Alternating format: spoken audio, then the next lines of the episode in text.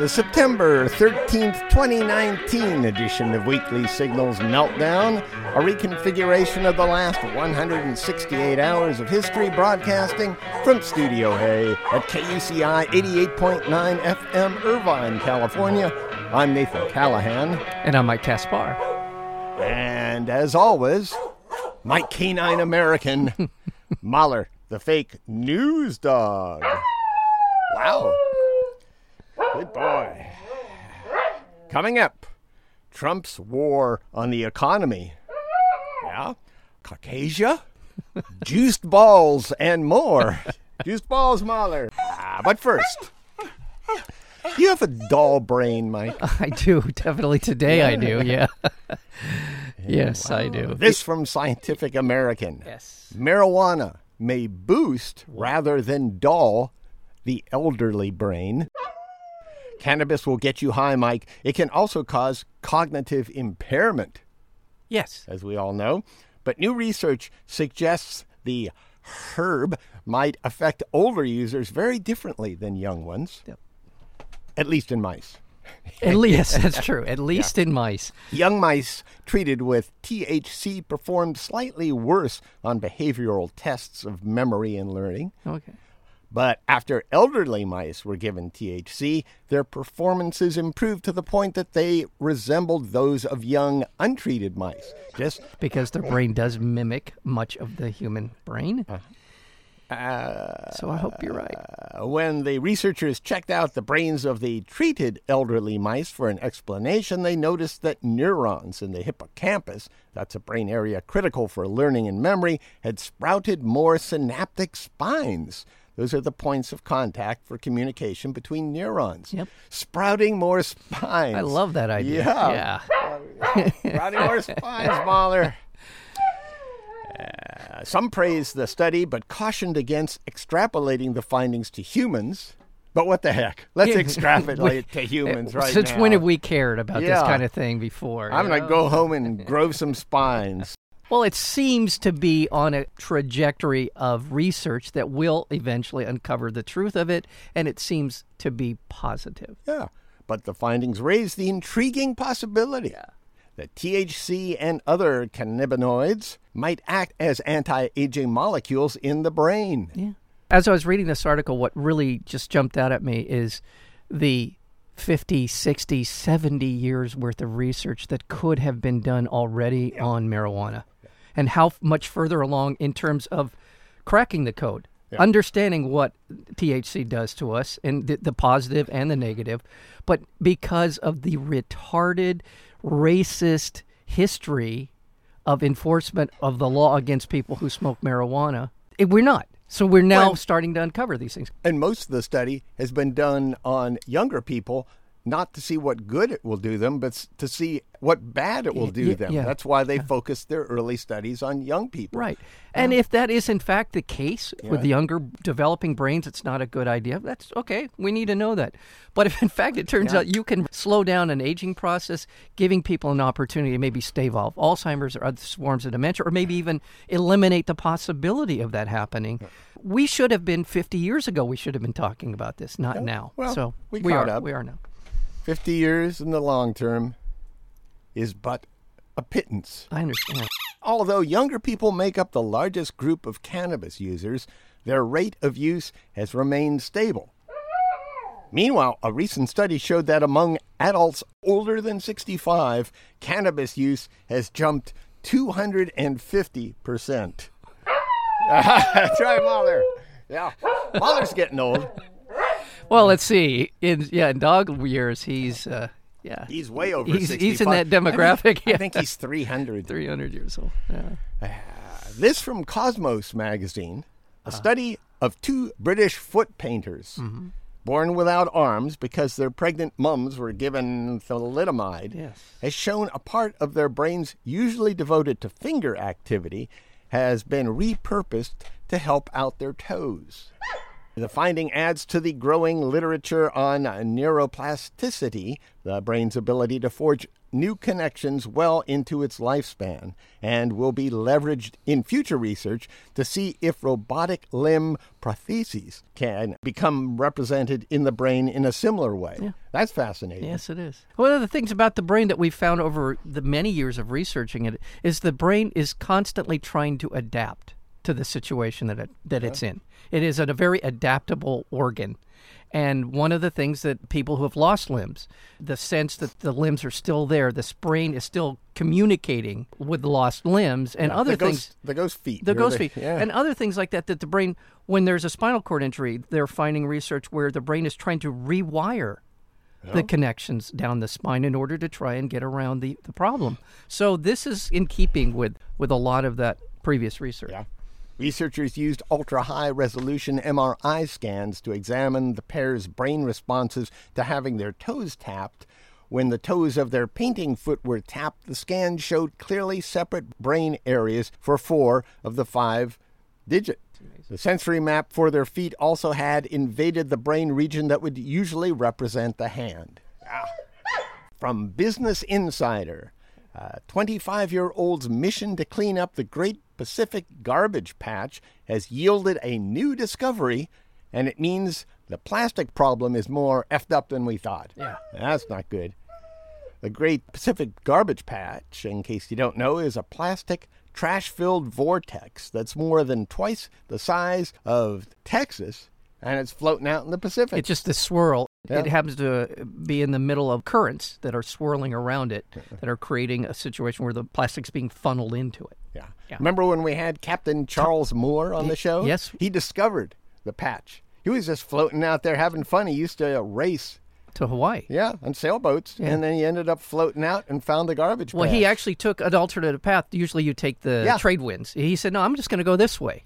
And that's when he came across the, the great, that was 10 years ago when we interviewed him here on KUCI. He's a good guy. I liked him. very much. He wore a little captain hat and everything. he- wasn't officially a captain, but he was a captain. He He, was, was a captain of his ship. Yeah. And by the way, he set up a, a foundation in Long Beach that it continues the work. Good for Charles Moore.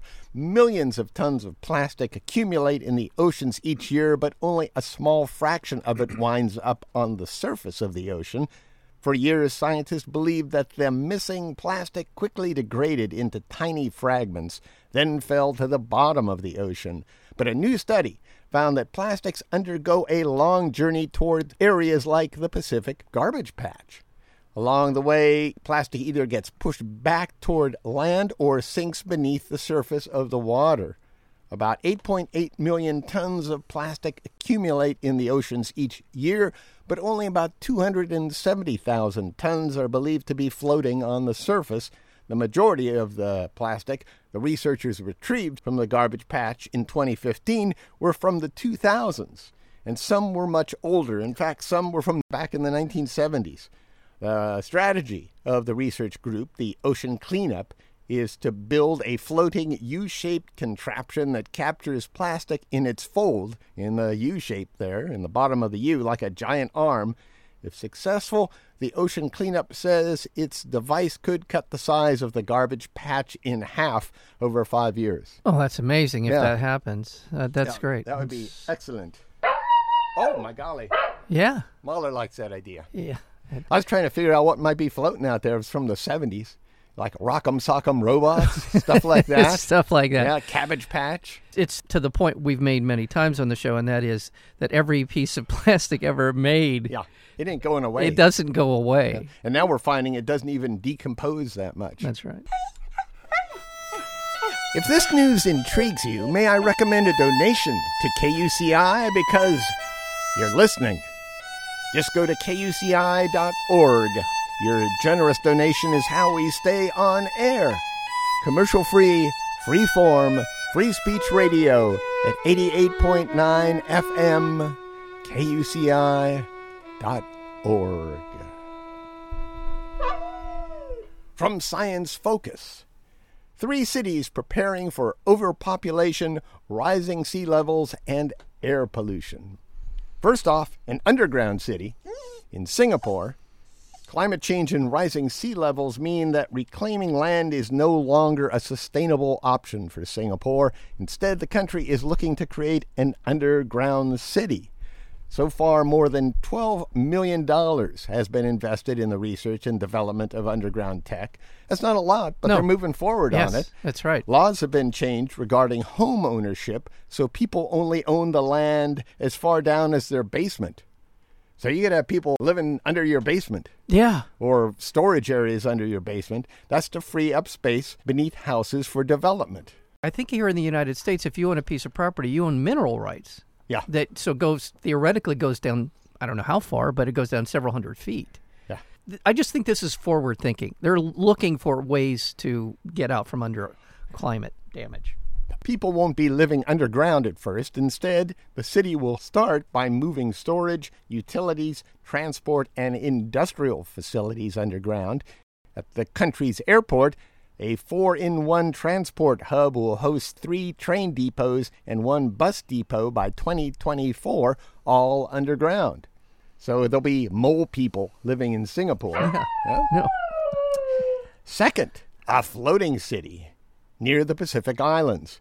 Earlier this year, Oceanix announced a plan to create a concept city for 10,000 people. It was unveiled as part of the UN's new urban agenda, a plan to create ways for the world's growing population to live more sustainably.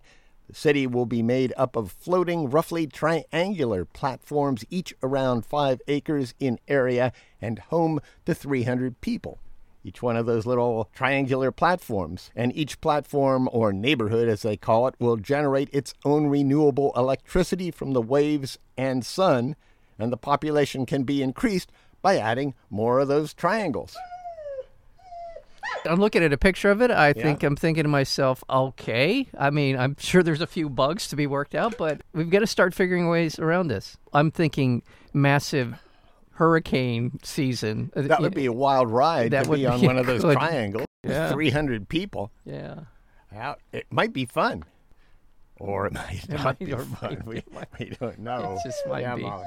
The third city. the third city is a forest city in southern China. Homes and commercial buildings will be covered with trees, with gardens on every balcony of every floor, and rooftops will be miniature forests. It will be home to 30,000 people and include commercial and recreational spaces, two schools, and a hospital. The vegetation, of course, will absorb carbon dioxide and pollutants as well as releasing oxygen into the air. Building is expected to begin in 2020. So, so they're There we it. go. Yeah. It's kind of fun. Yeah. Let's I- see. I like Let's that idea. Yeah. I like that a lot. Uh, you know, especially with rising. Oops. Yeah. Yeah. Yeah, Mahler. Yeah. Well, Mahler. Well, yes, there will be dog parks. State the obvious. What is it, Mahler? you want a Trump story? It's been a while. Let's see if I can get one here. From Reason Magazine, more than 300,000 American jobs have been lost as a result of Trump's trade war with China. And another 600,000 jobs could be destroyed if the conflict, the trade war, drags on for another year. That's the assessment of Moody's Analytics, a financial forecasting firm, and it fits with other recent analyses. According to Moody's, Trump and Chinese President Xi Jinping have embarked on a dangerous game of economic chicken. Yeah. A game of chicken typically ends one of two ways either one party gives way or both get hurt. At some point, it becomes too late for anyone to duck out, and both sides are doomed to mutual destruction. I think we're kind of going in that direction right now. At some point, a trade deal will not be enough to avert global recession. President Chaos. This is the next episode of the reality show that we call President Trump's presidency. And I don't think he really cares about the outcome. He cares about ratings. And this guy is unfit to be president, so anything can happen. You like that one, Mahler? Is that a good one? Good, good. Good, good, good. I got another. From Forbes magazine, the ever escalating tariffs on Chinese goods will cost the average household $2,031 per year and will be recurring so long as the tariffs stay in effect. God. This, according to a new National Foundation of American Policy study, the costs may go even higher If all tariffs threatened by the Trump administration are imposed, combined with the current tariffs in place, the annual cost to U.S. consumers would be $461 billion, and the cost for the average household would be $3,600. Yeah. This means the price of shoes, cell phones, clothes for children, and a lot of other stuff are just going to be going up.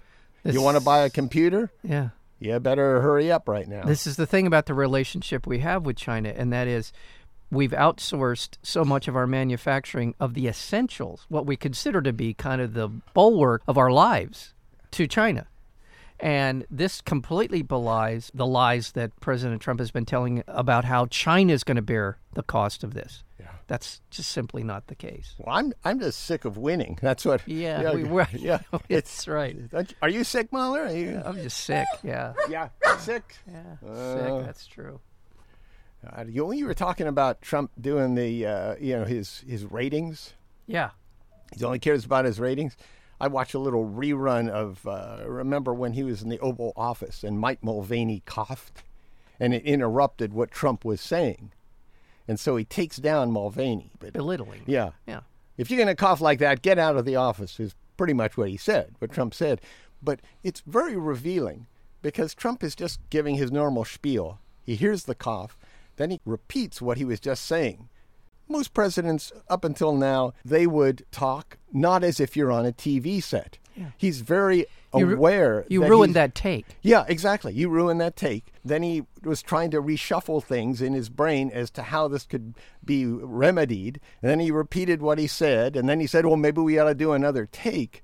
I understand, yeah, he wants to leave a good impression, but I think that's foremost in his mind. Not what he actually says, but how it is glossed over for the public. His campaign headquarters in Trump Towers was the set for The Apprentice. Yeah. He's Yeah. on a set all the time. He's on a set. We used to talk about Reagan being on a set because he's a former former actor. This guy thinks this is reality. Yeah. In some way, I, I mean, I don't know if, if you actually pressed him if he would, if he wouldn't acknowledge that it isn't, but he lives his life as if it is, Yeah. and with no sense of irony about it.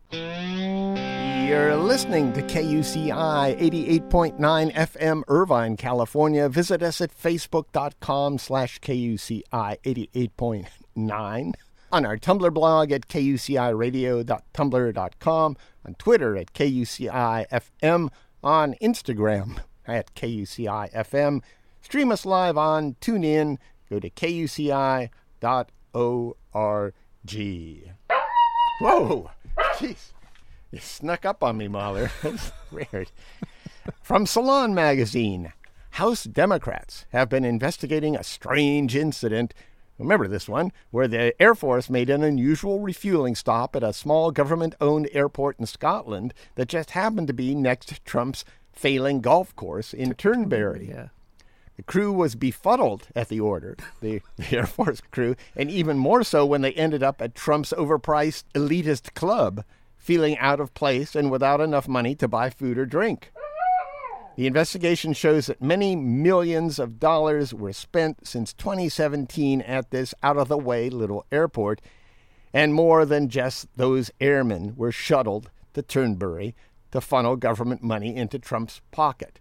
It's what we call emoluments. What the founding fathers were afraid of Yeah. was that a president would try to use the office to accumulate wealth. His power is immense, so he could block out any kind of competition if given the, the opportunity. And Air Force personnel aren't the only ones putting taxpayer money into Trump's palace of conspicuous consumption at Turnberry. The Scotsman, that's a paper there in Scotland, the Scotsman, Yeah. reported in 2018 that the State Department had paid for staffers to stay at the resort and that family members' Secret Service details routinely spent tens of thousands of dollars at Trump hotels, Turnberry included. That's nothing compared to the money that Republican officials and foreign dignitaries spend at the Trump hotels.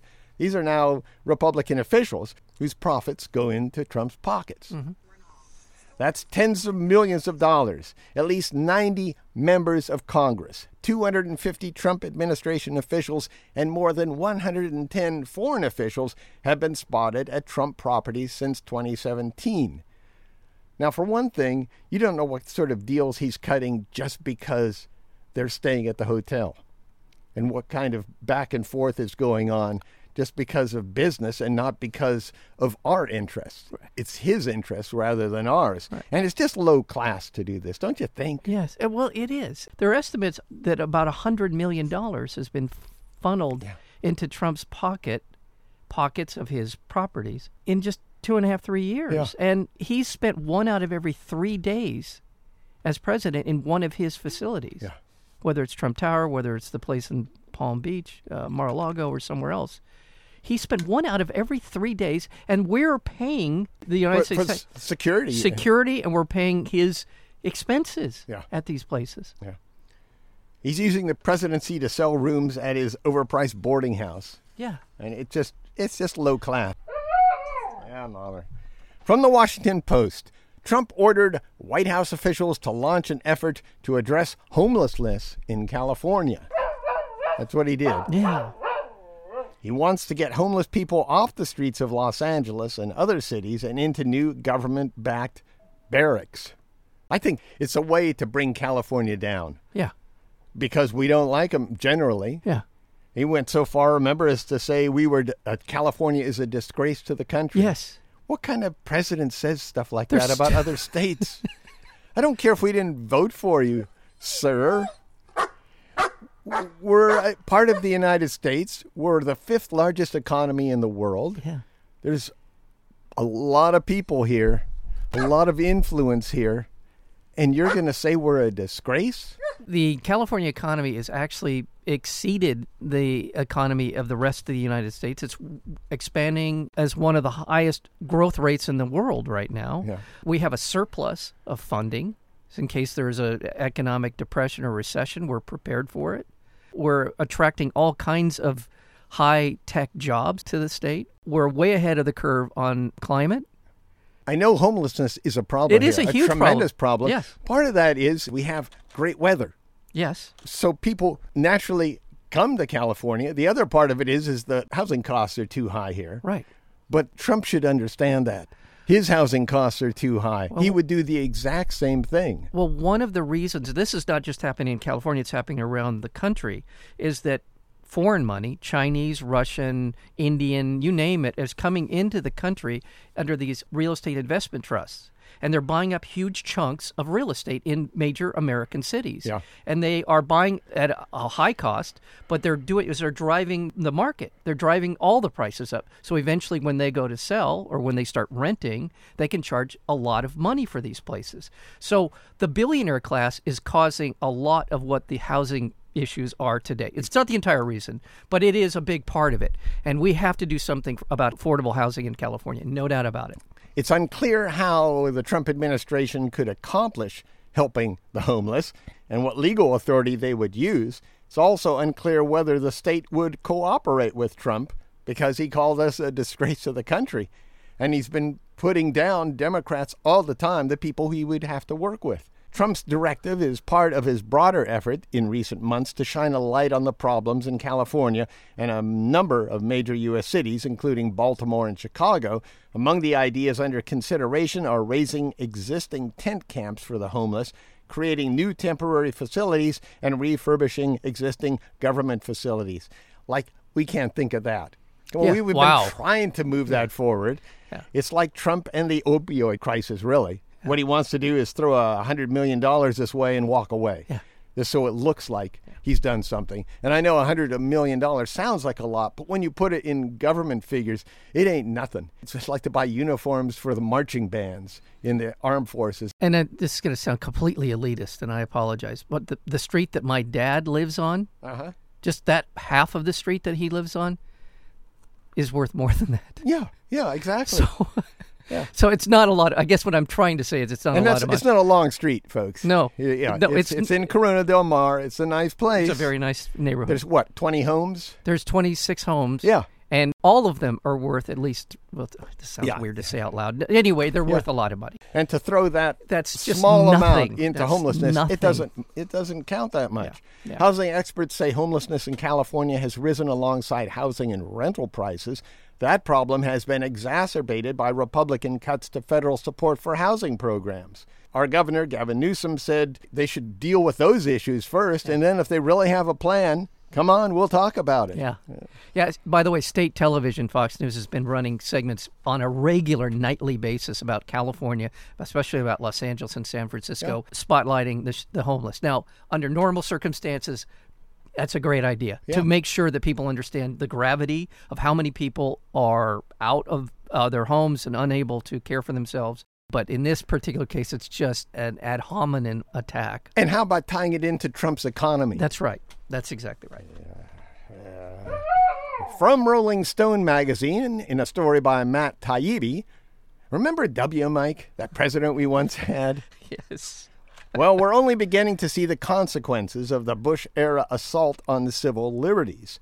A judge last week ruled the federal government's terrorist screening database, which secretly categorized more than 1 million people as known or suspected terrorists, is unconstitutional. Oh, judge wow. just ruled that. Yeah, yeah, this is like a number of war on terror reforms instituted in the Bush years, the terrorist screening database unconstitutionality was just obvious from the get-go. Yes, it was. But what they were doing is taking advantage of the situation. That they're, we're going to take the gloves off to fight terrorism. Many of these programs were sold to the public as only temporary measures too. Yeah, Uh, you- yeah. that's been there was a that. sun. Uh, what they call it, a sundown clause in these bills. Dianne Feinstein was saying this would be five years. It would last. Yeah. So it should have been over like 15 years ago. But instead, they become permanent fixtures. The Department of Homeland Security didn't exist before 9/11, Yeah. and now it's this gigantic bureaucracy. That lawsuit that was ruled on was brought by 23 Muslim Americans who complained of being repeatedly handcuffed at the border, searched, denied access to flights, and other things too. Just general abuse because they were on a list. The ugliest detail in the lawsuit involves the sheer reach of the list. The FBI shares terrorist screening database information with more than 18,000 state, local, county, city, university, and college, tribal, and federal law enforcement agencies, and approximately 533 private entities through its National Crime Information Center program, which these law enforcement agencies and private entities then use to screen individuals they encounter in traffic stops, field interviews, house visits, and municipal permit processes. Wow. So you want to do anything, even going down to get a driver's license or a, Wow. probably even getting a dog license, they can, if they wanted to, access this database. Wow. In a lot of war on terror programs, the fact that no one can be sure if they're even on the list becomes a major defense against challenges to the system. In other words, you need standing to challenge an abuse of authority, but that very abuse of authority prevents you from gaining that standing. Yeah, you you and I cannot sue the Department of Homeland Security for our profile Yeah, because we have no standing. yeah. Because we don't. Uh, Because we might have a profile. we might have, and, and I guess if this is the Alice in Wonderland part of it, if we do have a profile in that database, we should theoretically have standing because it's about us. We should be able to challenge that. Exactly. But we, if we don't know, we can't challenge because we don't know. Yeah. So that's great. And by the way, just the, the war on terror, 9/11. Uh, gonna, I don't know if I want to go down this road. What? Well, well, we attacked the wrong country. We essentially subverted the civil rights of the vast majority of Americans, and we spent trillions of dollars in pursuit. and of- we killed hundreds of thousands of people. yeah, It was a huge mistake. If you're going to complain about the economy, the crash in the market from 2007, it can all be traced back to our reaction to a, a terrorist attack in New York City, which should have been handled as a criminal act. exactly. We gave status to these MFs Right. by considering it a national issue of war. Which at the time there was a lot of discussion about this. That this was a crime. This was a criminal act. Yeah. The Bush administration took it as a political opportunity to expand all of these different programs and also to uh, set an agenda to go after Iran, Iraq, and other countries who had nothing to do with it. The country that had the most to do with this 19 of the 23 hijackers were from Saudi We're Arabia. Still, we're still holding hands and kissing their cheeks. Saudi Arabia. Yeah. Yeah. From the LA Times, a story by Joel Dinerstein. If a Native American told a Caucasian to go back to where they came from, where would that Caucasian go? I don't know. I don't know either. Geographically, Caucasia is a region of Russia, a place few white Americans come from. You might. I might. yeah, I might actually might be You, actually you might Cau- be a real Caucasian. I might be. Yes. I'm not. The Caucasian classification, and we're by the way, we're both white. Yes. Yeah. In yeah, case by you hadn't guessed by yeah. And I- Google I Google the know. names. You'll, okay, we're we're I, don't, I don't consider it white. It's just uh, I- kind of pink and I don't know. It's kind of green in places too. yeah. Yeah, look at well, that. that's Yellow. you need to have There's looked at. yellow I in think there. that's something you have to have. The Red. doctor should check. I'm that. getting red. I'm getting red here, and down in these crevices. Yeah, we don't. I don't know what that is. is that, it's kind of burgundy. White land.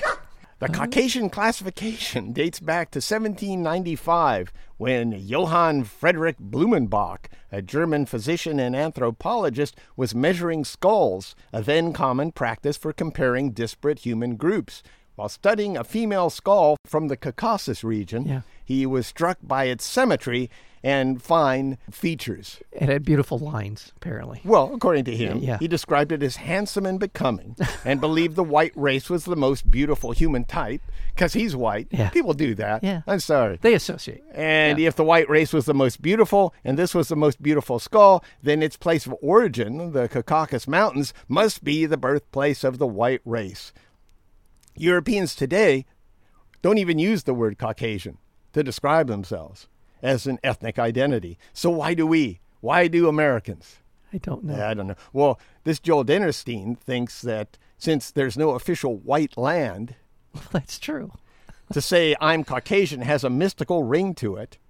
The, I don't use Caucasian. I don't though. either. Who's he talking to? I don't know. It sounds like Lord of the Rings to me. Yeah, a little bit. It has a little bit yeah. of that, you know. The word Caucasian functions as an almost magical word referring to a distant, unknown land There you go. where white people came from.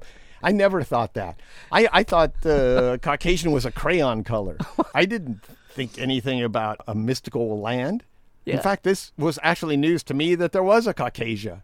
I knew of the Caucasia region in Yeah. Russia. I didn't Yeah. know that. This is I one of think he's a little bit off here, but I understand what he's saying. Yeah. He says we should stop using the word Caucasian. Got it, Joel. I stopped that about 50 years ago. In fact, when they ask me, Well, you know, if I'm. Caucasian or Mexican, you know, on the on forms, Yeah. I don't answer or put other. Nathan, this is one of those things that it is so embedded in us, in our society, that it's hiding in plain sight. Like, where did this come from? I like to be called Euromut. If you want to do anything to identify my ethnicity, call me a Euromut because I'm I'm everything over there in Europe. My family just kind of, I know, had a cluster Yeah. cussed. Dinerstein says to stop using the word Caucasian would be the first step toward undoing our attachment to color coding humankind. Yes. That has been at the root of at least 300 years of identity and ideology. Well, if you're using the word Caucasian out there, just stop it. Just stop it. yeah, that's all. that's all. And in sports. Oh, and by the way, What? have you noticed how white the Dodgers are? Well, they're kind of sneaky white. Yeah. Yeah. Be- be- because us- Kike Hernandez. Yes. He's he's not It's what you call white. right. Yeah, they're they're white, but Well, you, you, don't. it was striking when you see a shot of the dugout. yeah. How few non-white players there are. That's It's- I'm just. it's I'm just the not, roll of the not- dice in- I in know. I know it yeah, is. I don't a- mean to infer that somehow the. Because look at Dave Roberts. Dave Roberts. I know. Yeah, I know. he- I'm he's not, not. I'm not. And, He's- yeah, I he's a know. I- combo. yeah, I'm not saying that there's Yeah. there's some agenda there. It's just striking. We were talking about this, and I'm like, boy, the Dodgers are generally. A, a But white- see, I find that offensive. They're just ball That's players, how I and meant if you it. if you really went and held some sort of Pantone color to them, eh, they'd be all shades in there. Okay. Kenley Jansen, okay, Edwin Rios, okay, all right. Yeah. Just an observation. and in sports, from Deadspin's Marc Normandin The juiced ball is going to mess with Major League's baseball's already messed up market. Yeah. Juiced balls. Yeah, I get it. Uh, you know, the seams on the 2019 baseballs are lower. They're closer to So the to the skin of the ball itself. yeah. So that you can't get a good grip on it. You can't get It's a slicker ball. Yeah. You can't jog your fingernails into it quite as much. It's harder to grip, and it flies through the air with less resistance, which in turn means that not every pitch goes where it's supposed to go. Ah. Well, one of the things about a, a raised stitching is it gives you the ability, the mechanics of throwing a curveball or a ball that spins is that gives you more of a snap to that you can Yeah. you can dig your fingers Exactly. into it. You don't need to be Mike Trout to crush a mistake pitch, and the new balls are making for many more mistake pitches. Between that and the reduced drag on the ball after it struck, homers are flying at a historic rate. It's true. They hmm. just Yeah. Dodgers just broke the record. The National Minor League. leagues started using the ball, and they just wiped out the record. And if the ball makes everyone a power hitter, then no one's a power hitter anymore. Right. So no one is going to go out of their way to shift the dollars unspent on pitchers to hitters instead. So it's a, an excuse to lower what they pay baseball players. Major League Commissioner Rob Manfred has mostly admitted that something is different with the baseball, but denies it's intentional. Well, they've been denying it ever, it was that different at all. So at Yeah. least there's some concession that the ball isn't quite what it, Exactly. what it was. But the distortion brought on by the juiced ball is going to give the rich, predominantly greedy bastard owners. That's 30 of them. Yes. even more excuses to avoid paying players what they could and should earn. Yeah. And I, I know players make an awful lot of money. It's obscene, but you want to see obscene money, just go and see what the owners are dragging in. And finally, the Center for Disease Control warned Americans of the health risks involved with kissing and snuggling chickens. You can subscribe to the Weekly Signals Weekly Review podcast at weeklysignals.com. Weeklysignals.com. Subscribe now.